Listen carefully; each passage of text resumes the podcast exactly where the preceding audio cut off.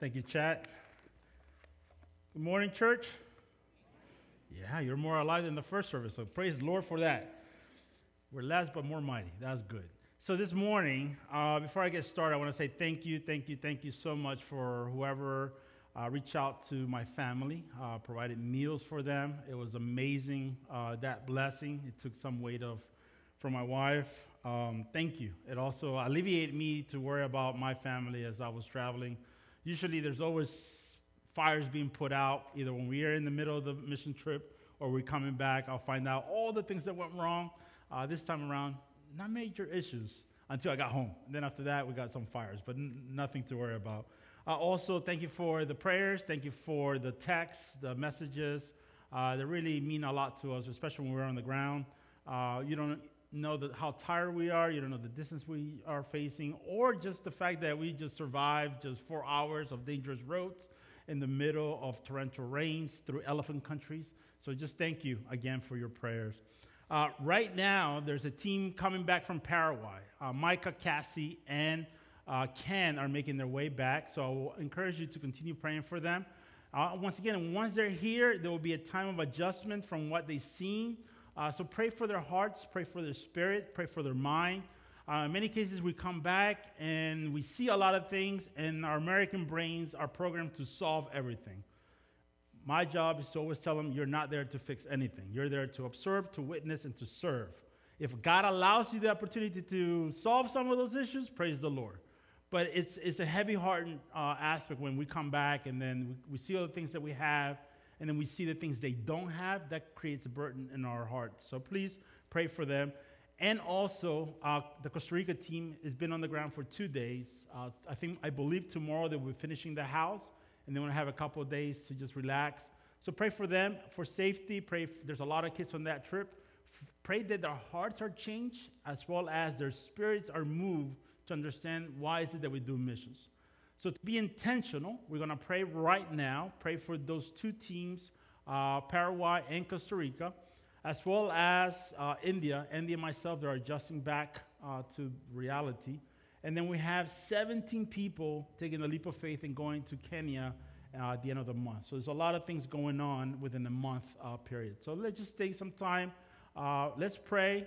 Those prayers are much needed, much appreciated, especially for the teams that are on the ground right now.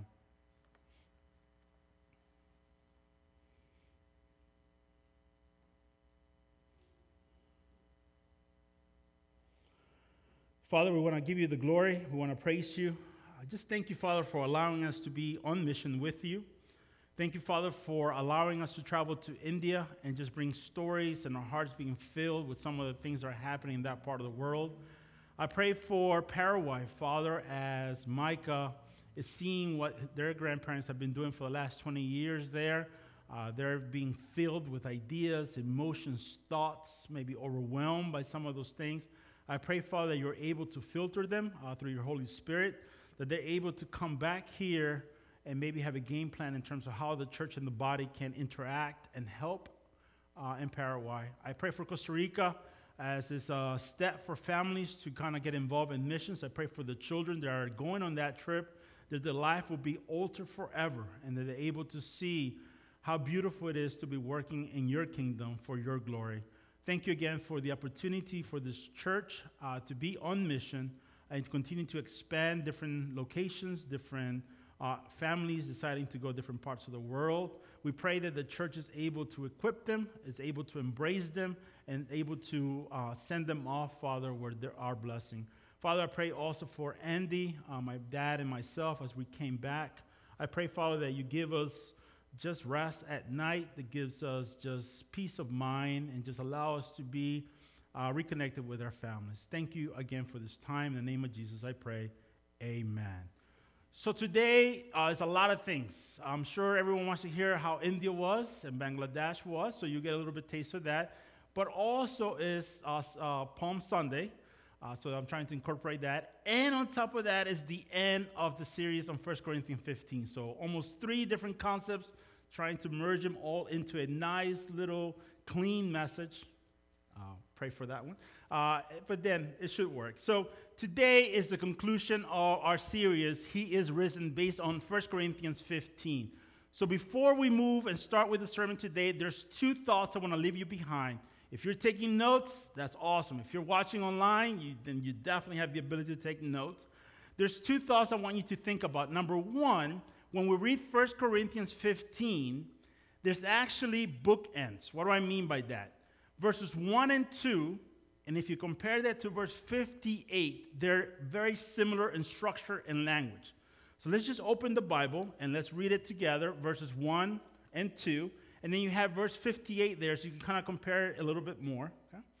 So verse fifteen says, "Now I will remind you, brothers," and look how verse fifty-eight starts, "therefore, my beloved brothers." So you have a now and a therefore, starting the sentences, but also the beginning and the end. And in parentheses, you have "my beloved brothers." Why is Paul using the same language over and over again? Why is he using certain words like vain, like stand firm? Because he is a reminding to us today when we're reading these Bible verses and the readers of those times that that was the essence of his uh, sermon. The other thing that we see is, "Of the gospel I preach to you, which you have received and which you have stand." Once again, stand, stand firm, be immovable. Right? That same language, the same characteristics. Verse number two, "And by which you're being saved, and you hold fast to the word preached to you, unless you believe in vain." So vain repetition. So once again, just circle those words, because once you read all of chapter fifteen, some of these words are going to continue to appear. And if you want to continue and get maybe a master's in First Corinthians, read First Corinthians sixteen, and you see a lot of these words repeating itself again. So as you're studying the Word of God, it's very important when you see certain words appear over and over again, because there's a message inside of that, and usually Paul is very good at doing that. So that's point number one. There is an instruction for brothers in Christ, verse one and two, and there is another reminder or encouragement in verse fifty-eight. So that's point number one. Point number two, First Corinthians fifteen has over fifty verses talking about him, Jesus Christ, the power of the resurrection, the power that lies in him, in the gospel as well. So fifty chapters, I mean fifty verses all about him, and only five about us. Why is that? Because no matter what we do in this world, no matter what we read, it's always about him. Him and not necessarily about us. When we're thinking about resurrection and we're thinking about Easter Sunday and we're thinking about Good Friday and we're thinking about Palm Sunday, it's all about him. So when Paul writes this letter, it's reminding us as a body of Christ, be mindful of the power that exists in him. And we need to tap that power. So verses one and two and verses fifty-eight, lots of parallels there. So take some time to read that. And then uh, the second point that I try to make is fifty verses about what he has done and the power in the gospel and the resurrection, and only five verses or less about us. What should we do with that power? All right, so that's the introduction. Now we're going to go into the sermon, and there's literally very simple today. Three ideas, three concepts, three reminders, three encouragement you need to know. So if you're taking notes, once again, very simple to rem- um, remember. Number one, stand firm. Verse fifty-eight, it says, "Therefore, my beloved brothers, be steadfast and immovable." Now, when we think about what does it mean to be standing firm today in two thousand twenty-three in Silver Spring, in Washington, D C, in the United States, for each of us, if we had to go around and ask you, what does it mean to you as a Christian, as a believer, to be standing firm in your faith today? We'll all have different responses. So one of the amazing things when you go on mission trips, you begin to understand there's a context not just for us believers here in the United States, but also around the world. So I got a couple images, and I know you love images. So this is, I believe, one of the most powerful images that I witnessed in this trip. So we were doing about eight baptisms. We were told under no circumstances to post, which I did, um, and then I had to delete the post. But the idea here is that India is a very restricted country and is also persecuting Christians very actively. So anything related to baptisms, conversions, believers, churches, it's a big no-no. And then it will have uh, serious precautions to the believers as well as to the leaders of the church there. So when we were doing the baptism, baptizing, different individuals came. There were different stories about their testimony. There was a young man there that says that he survived a landslide. seventy-three people died, and he was the only one from his family to survive. And he knew, right? He knew the power of the gospel. He knew that he needed to give his life to Christ, and he made that leap of faith. But this woman, I would say she's about seventy-five years of age. You can tell this expression of joy in her face as she's being baptized. You don't have to put words into it. You don't have to put a Bible verse attached to it. You can tell there's joy in that face. Now, as Americans, we're probably just not looking at her face. We're probably looking at the dirty water behind her, right? And I got a lot of that. Why is the water yellow? Well, because it was in a tank, and then it rained the previous day. When they pumped the water from there to there, it got muddy. It's okay.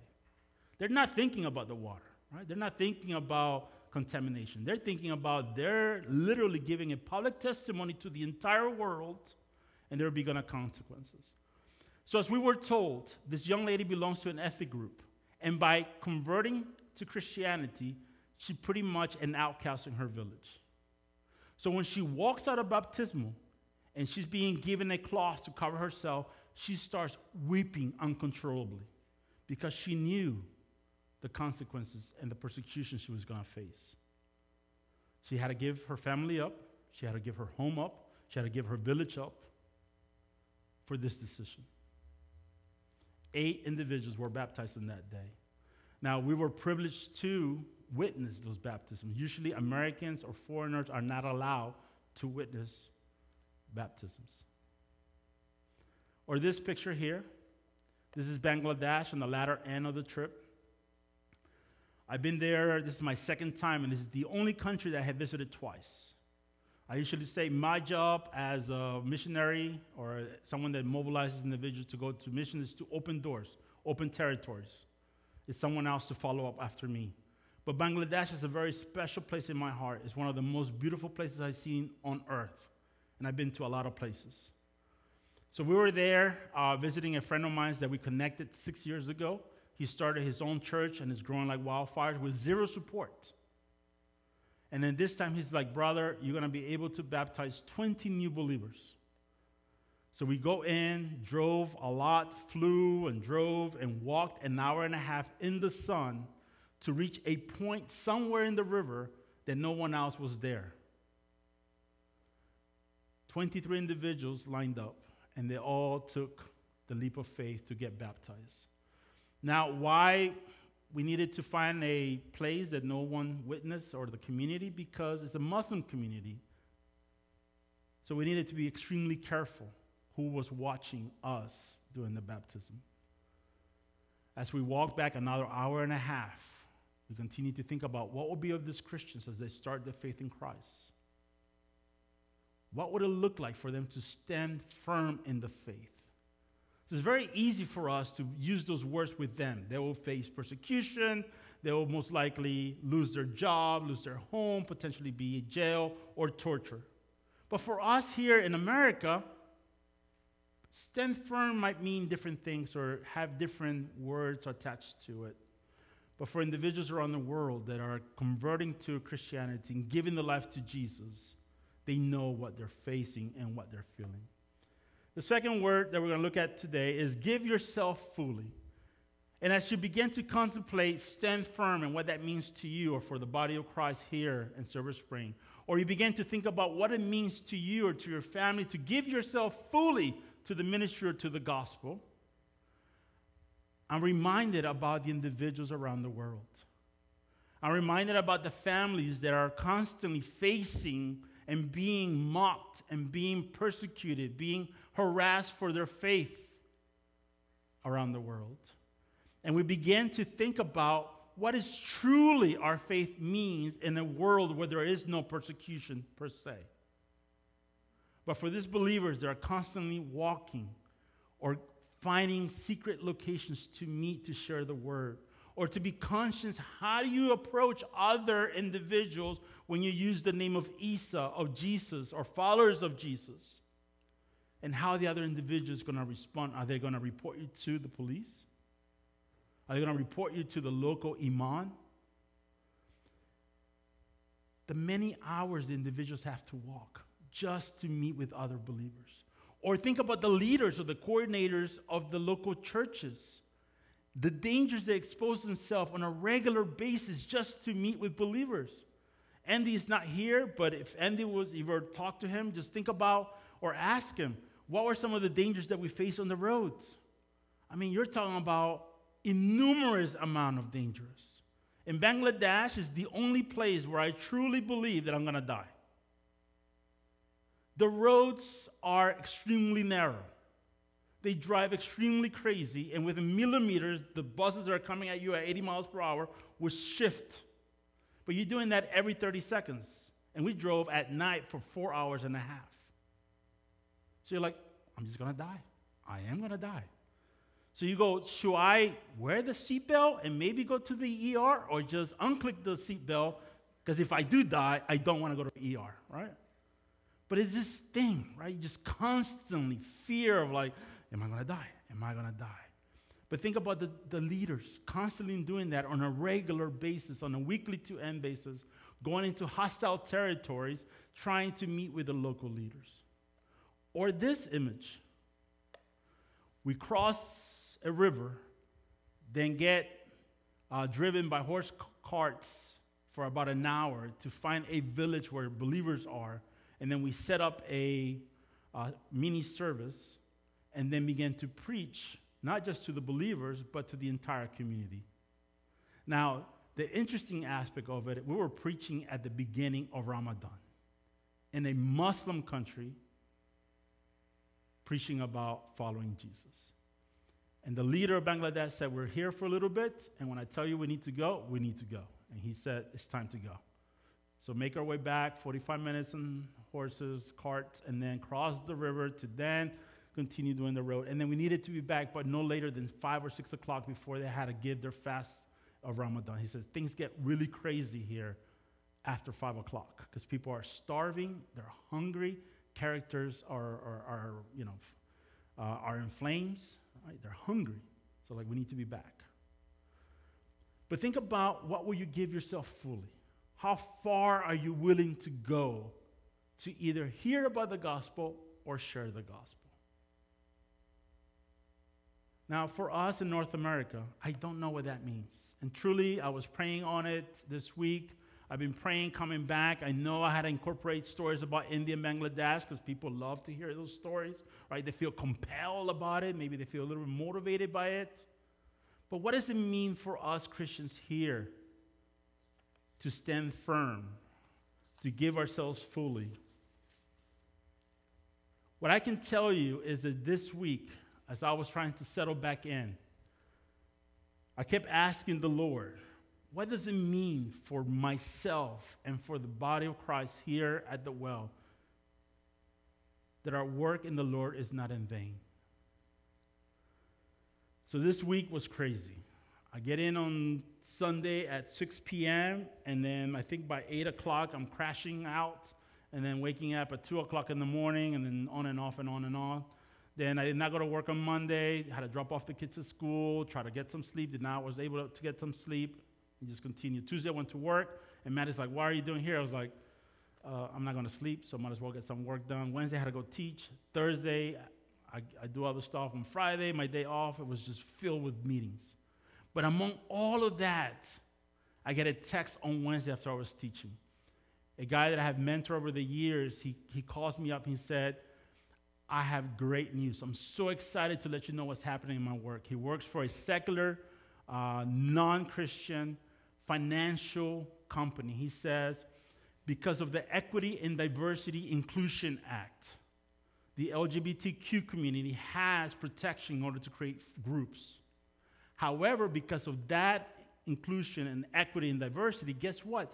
Christians are also allowed to have Christian fellowship. He's like, I didn't know. I just find that out. And I find out that this person is leading it, and I connected to it. And then I find out that someone else was connected to it. And now I pray it at our annual meeting. How awesome is that? I connected with someone else in Sherman Williams, and I told them about the Diversity Inclusion Act, that they can also go to H R and ask and demand for a safe space for Christians. And I was like, how awesome is it? Praise the Lord. That even in a secular world, even though we're feeling persecution or feeling like the minority, we can use the laws to protect our faith. And he's like, I'm meeting more and more individuals. We're preaching. We're sharing on social media. We're doing this. And now I'm like, I needed to hear that. Because some of us are feeling like the outsider. We're feeling like the lonely wolf, right, in the middle of the secular world. But there are other Christians as well that are feeling like yourself. Imagine how awesome would it be for you to come together and stand firm in a world that is persecuting us for our faith. Think about our children in the schools, in public schools, where they have prayer meetings, or bring your Bible to school, or be able to actively share about the gospel in a place where you cannot necessarily do it. So that was Wednesday. Thursday, or Wednesday or Tuesday, we negotiated with my son's uh, geography teacher, and this is all God's work. They were finishing talking about India for that quarter. They didn't know that Josue's dad went to India, and when they find out, like, can he come and talk about India? And I'm like, what time? They're like, well, around nine thirty. I'm like, sure, usually that's my nap time, but I'll try. And then they wanted me to do the twelve thirty one. I was like, but that's the entire day. I was like, sure, why not? So I go in, and I got to give it to you, elementary school teachers or middle school teachers. Oh, my Lord. Pray for the teachers.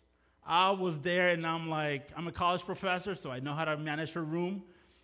But it takes extra power and grace and prayer over those kids. They were acting up. They were speaking up. They were drinking soda. They were standing up. They were interrupting me every thirty seconds. And I'm like, this kid had the, the phone in her bag, and I saw it because I'm a dad. I saw her put her in the bag, and I'm speaking. She's into the bag doing this. And I said, young lady, you have a phone, don't you? She said, no, I do not. I said, you want me to go in there and get it? She's like, no, no, no, no, no. So in the middle of all that, right, standing firm for the faith, right, I go and I start just sharing about India, how many unreached groups there are. ninety percent of the population of uh, Bangladesh, of India is unreached. ninety-five percent of the population of Bangladesh is unreached. Then I give them bracelets. And I say, who wants to go through the collars? They kept fighting over who will come up and stand up in a room and then share about the gospel. I'm like, that's amazing. Then the teacher's talking to me about how can that small class begin to collect money or do bracelets or care packages so we can take them around the world. I was like, how awesome is it? Right? God creating these things. Thursday, I don't know what I did on Thursday. No, that, Thursday was geography. Then Friday, we have uh, our three D groups. And praise the Lord, they meet on Fridays at seven o'clock in the morning on my day off. And every usually I'll get a text and say, are you coming on a Wednesday? And I'm like, I don't know. Usually I try to sleep around that time or not wake up. And every time, like clockwork, I get up at six o'clock in the morning. So I'm like, I get it, Holy Spirit. I got to go. So I go and I drive and I sit there and I wait for the individuals. And then with the conversations that we're having and then the transparency and the sharing about struggles and life gives me hope that our work is not in vain. Then I get a text and a call that day, and I can't answer because I was in another meeting. And then all of a sudden, uh, he's like, can you talk to this individual? He's interested in India. I was like, sure. I talked to him, and he's like, um, young individual, I don't know who he is. He's like, I'm interested in going on missions. I said, well, we got maybe potentially Ukraine coming up in September. I don't know yet. And he goes, tell me more about India. And I was like sharing about India. And he goes, and I asked him, why are you so interested about India? And then he goes, my dad is from India, from the city that you were just in. I'm like, what? Right? The Lord connecting the dots. My mom is Haitian, and they have a ministry in Haiti and in India. My first thought is, how can I connect this ministry with the ministry in India for the Lord's glory? God connecting the dots. And we began to think about, and when we began to shift our mindset that we don't want to get a bigger house, we don't want to get a car, or we don't want to necessarily get the biggest four oh one k, but we began to think about what it means to work in the Lord, then our work is not in vain. It gives us hope. It gives me joy, right? You can tell my face, right? It gives me hope. It gives me joy to know that God is working, connecting the dots. And the question is, how do you connect to all of this? And you might be thinking, well, you know, I'm not interested in missions. I'm not called to go on missions. I barely pray for missions. I don't give to missions, and let alone I'm not going to go to missions. But I can tell you that if you're a believer and you believe what the resurrection means and the gospel means, then you're a missionary automatically, whether you want to or not. It is your job to proclaim the gospel here and over there. But what it means, and I believe that this morning, if you're a mother praying over your children, praying for their salvation, praying for their spiritual growth, praying for their careers, then your work is not in vain. If you're a student or a college student going through the motions about what is my degree, what my degree is going to look like, what my job might be, if I'm going to go to grad school, if you begin to shift your mindset in terms of what if or what is next, and you say, I'm going to trust in the Lord that whatever I do, whatever my profession is, to glorify him, then your work is not in vain. If you're a professional working as a consultant, I T and analyst, if you are a nurse, if you are an engineer, whatever you are, and you say, whatever God has made me and allow me to do, if I put that for his kingdom and his glory, then your work is not in vain. If you're a Sunday school teacher that comes here and you feel like myself on Thursday where you just gave yourself out and the kids were, did not pay attention to all the activities and the songs that you did, they didn't memorize the Bible verse or forgot the sheet of paper right on the, uh, uh, the chair, trust in the Lord that the work you're doing for him is not in vain. It might take a couple years. It might take a decade. Just keep praying over them. If you're a teacher in middle school or high school, elementary school, struggling because academia and the systems are just so bureaucratically inept, you're there because you're light and salt, and God has put you there for a reason. Your work in the Lord is not in vain. If you're in the welcome team, if you are a student ministry leader, if you are just in any capacity working in the church and you feel that your work is in vain, let me tell you, it's not. And when we think about what are we celebrating or meditating on, think about Psalms, Palm Sunday. Go and turn to John twelve.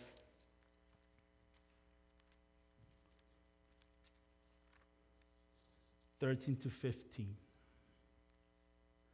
Jesus knew that he needed to go into Jerusalem. There was a prophecy he needed to fulfill. He knew that by going into Jerusalem, he was going to set off certain other prophecies as well. He knew that in seven days he was going to be crucified. He knew that he was going to be tortured. He knew, but he stood firm in the belief of the power of the resurrection and the gospel. He also gave himself fully at the cross, knowing willingly that he was God and he could stop the pain, he gave himself fully for you and I. And as he goes into Jerusalem, knowing that people are throwing and hailing Hosanna and claiming his name as the king, he knew that a week later, they'll be all screaming, "Let's crucify him." He knew that his work in Christ and his Father was not in vain. He needed to go through that in order to get to the cross for us to have access to the gospel. And if you're thinking about parallels, if you look at John twelve, thirteen, and fifteen, and you compare that with Revelations five to nine, as Jesus is coming in, they're crying out, "Hosanna, Hosanna." But in Revelations five, nine, we'll be singing to the Lord as well. The resurrection is done. And now we're all here waiting for something to take place. And what is that? His second return. In essence, we're in a parenthesis right now. We're waiting. And this is where First Corinthians fifteen, one and two, and fifty-eight comes again. "Therefore, as you wait for his second return, I'm reminding you to stand firm. Let your faith not be shaken or moved. Give yourself fully to the gospel, because our work in the Lord is not in vain." It's a promise. We're not supposed to be just here sitting idly waiting for him to return. We're supposed to go out and share the gospel. So as a church, as we begin to expand and begin to think about where's God calling us, and we begin to think about where our next partners are going to be and who's going to come with us to go to this parts of the world. Like today, I got a call, you know, I, since I talk about missions all the time, I get cornered about missions all the time, right? This young lady's waiting for me in the back, and she's like, "Have you decided about Puerto Rico?" And I'm like, "Look, I got to come back from Kenya first. Then I got to, like, breathe a little bit. Then I got to go on a family trip. Then come back, and then figure out." And then I got Mario looking at me right now, telling me, like, I already committed to going to Ukraine. But then I got my wife looking at me, and I'm like, well, you know, we got to we gotta negotiate certain things, right? But that's a good problem to have, that people are beginning to think about, how do I fit into the global missions? What is my role? And that is a great problem to have, where you're all of a sudden thinking about, I'm going to go to the Philippines, I'm going to go to Indonesia, I'm going to go to China. I'm like, praise the Lord, because I'm not going with you, because I only can go twice a trip a year. So I already, you know, I already wasted that. Okay? So think about, right? How do we equip ourselves and begin to pray for one another, that we are catalysts, we're mobilizers, and we're thinking about where can we go where the gospel has not been preached, and how we can support their work, either through prayer, through giving, and I believe the hardest thing is by going. So as we take communion today, and as we begin to reflect on what Palm Sunday means to us, and then seven days later, he's going to be crucified, think about what that all means. And sometimes we're always stuck on his crucifixion, right? The price that he paid at the cross. And yes, that's important, but also his return is also important. He's coming back for his body. He's coming back for us. And as we wait, let's not wait idly, just sitting, waiting for him to return. Let us pray. Dear Father, this morning we just want to give you the glory. We want to acknowledge your word. We want to acknowledge your promises in the word. We want to acknowledge that you have power over resurrection. You have the power over sin and death, Father. We acknowledge that you will be returning for your body and your, and your church, Father. Thank you for the opportunity to be part of this universal church. Thank you, Lord, for the opportunity to be working in your kingdom for your glory. I pray, Father, that every individual that is sitting here, every family, is thinking about what is my role in missions, whether it's locally or abroad. Father, as we go out, let's spend some time praying for the persecuted church. Let's pray, Father, for the new believers. Let's pray, Father, for the emerging home churches, for the churches, Father, that are standing firm, for the leaders that are giving themselves fully. And I pray, Father, that the prayers are encouraging to them as they maybe are thinking, why am I doing this? Father, their work is not in vain. Thank you, Father, for the opportunity to pray and to give. And thank you for those, Father, that have uh, are willing to go and those that are considering to go. Thank you once again for the opportunity to pray. In the name of Jesus, I pray. Amen. And as you're ready, let's take communion and just remember that he is coming back for his church.